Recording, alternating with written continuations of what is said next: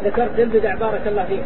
بعد وفاة الميت عند ناس في مناطق الجنوب بعد وفاة الميت رأسه يبنون الخيام بجوار بيت المتوفى ويقيمون فيها الحفلات والذبائح. هذا بدعة هذا لا هذا مأتم بيناه كم مرة في الصحف ورسائل قلت عليه في الجنوب وبين في الصحف والمجلات كل هذا بين.